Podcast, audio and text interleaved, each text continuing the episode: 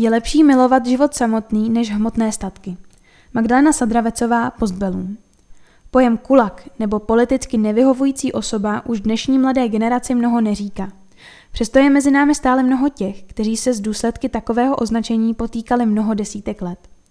Jedním z nich byl i Zdeněk Jor, poslední z pamětníků, kteří se v letošním roce v Příbrami zapojili do projektu Příběhy našich sousedů. Svůj životní příběh vyprávěl žákyním ze základní školy školní. Narodil se 11. ledna 1955 v Příbrami jako starší ze dvou bratrů. Rodina žila a hospodařila na statku Zliv u Březnice, který před válkou patřil březnické větvi Pálfiů. Zdeňkův otec si 60-hektarový statek pronajal spolu se svým bratrem a otcem v roce 1941 od jistého advokáta Pelce. Oba bratři měli střední zemědělskou školu, postavili ve zlivu přes 70 metrů dlouhou stodulu a dokázali bez potíží naplnit. Po válce Jorovi prodali všechny další majetky, které rodina měla, vilu ve Velkém Veselí, manželky Činžovní dům v Praze a menší statek v Brloze u Kletě, který za války opustili, protože byl v pohraničí a ještě si vzali úvěr a na podzem roku 1947 zliv odkoupili. Za půl roku se k moci dostali komunisté a soukromé zemědělce začali systematicky likvidovat. Dědečka to úplně zlomilo. Byl vysokou šarží u Sokola, svým synům vštěpoval, že se nemá lhát ani krást.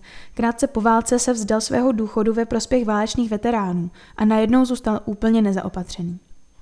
Zdeněk vyrůstal mezi zvířaty a na dětství vzpomíná rád, měl dobré zázemí. Od živa měli koně, tatínek s nimi obchodoval a v dobách největší slávy jich měli i 250. Když mu ale byly tři roky, komunisté založili v Bubovicích u Březnice jednotné zemědělské družstvo – Tatínek byl soběstačný, zaměstnával lidi z původního Pálfyho statku v Březnici, měl moderní zemědělské vybavení a do JZD odmítl vstoupit. Za to si odseděl 18 měsíců ve věznici na Borech a o majetek přišel. Zároveň ale musel dál splácet úvěr. V té době jsme bez nadsázky neměli co jíst. Tatínek ve vězení, maminka vyučená prodavačka, která byla v JZD k nepotřebě. Měl jsem takovou podvýživu, že když jsem zatáhl břicho, schoval jsem tam míč. Několik následujících let po tatínkově návratu z vězení strávil v různých ozdravovnách a kvůli podvýživě v dětství se vyhnul i povinné vojenské službě. Na statku směli Jorovi bydlet i nadále, dokonce si otec mohl nechat několik milovaných koní. V polovině 60. let se domluvil v Karlových Varech, že bude vozit hosty hotelu Central v dobovém kočáře. Tím nejvýznamnějším z nich byl v roce 1966 Jurij Gagarin. Pamatuji si, jak jsme pak jeli kočárem domů do Zlivu. Trvalo to 24 hodin, ale cesta to byla krásná. Kočár, který původně patřil Vlastovi Burianovi, byl obsazen také do několika filmů. Pro VIP hosty jezdil i v Tochovicích, kde se v té době pravidelně pořádaly dostihy. Jízdu v jejich kočáře také často dávali podniky za odměnu svým nejlepším pracovníkům. V roce 1961 zahájil školní docházku na základní škole v Březnici. Jako politicky nevyhovující žák byl nucen opakovat šestou třídu a studium na střední škole mu bylo zapovězeno. Nastoupil tedy do březnických komunálních služeb jako učeň autolakírníka, kterých bylo tehdy málo. Zároveň se přihlásil nakladně do učení, kde se ho neúspěšně snažili dostat do komunistické strany. Navíc mu neustále předhazovali, že mají doma koně a že to je v moderní socialistické společnosti přežitek. Zdeněk vždy dva týdny strávil ve škole na internátu, na který si musel různými brigádami vydělat, další dva v Březnici na povinné praxi. Práce autolakírníka ho bavila a v dílně vydržel až do roku 1981.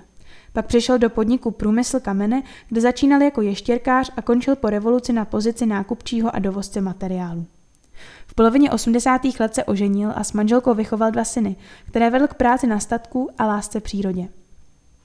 Krátce po revoluci opustil místo v průmyslu kamene a vrátil se do březnických komunálních služeb, kde pokračoval v práci autolakírníka, tentokrát už ale jako soukromník. Zároveň se se státem roky soudil o navrácení majetku, který byl rodině v 50. letech zabaven. To se mu v roce 1994 částečně podařilo, i když dostal zpět jen asi třetinu pozemků. Začal na nich znovu hospodařit, nejprve s dobytkem, později si pořídil i koně, který se musel po smrti otce v roce 1973 vzdát, protože se o ně při svém zaměstnání starat nedokázal. Sám vytečil okolo 80 kilometrů hypostezek, se svými koňmi pomáhal také v Bohnicích při zajišťování hypoterapií. Dnes chová nutrie na maso a vyrábí pelety. Nadále žije na svém rodném statku ve Zlivu. Vyprávění Zdeňka Jora zaznamenali v rámci projektu Příběhy našich sousedů žákyně základní školy školní Ellen Doležalová, Tereza Hanzlíková, Hanna Mašková, Veronika Šimrová a Tereza Šoulejová pod vedením Petry Šorfové.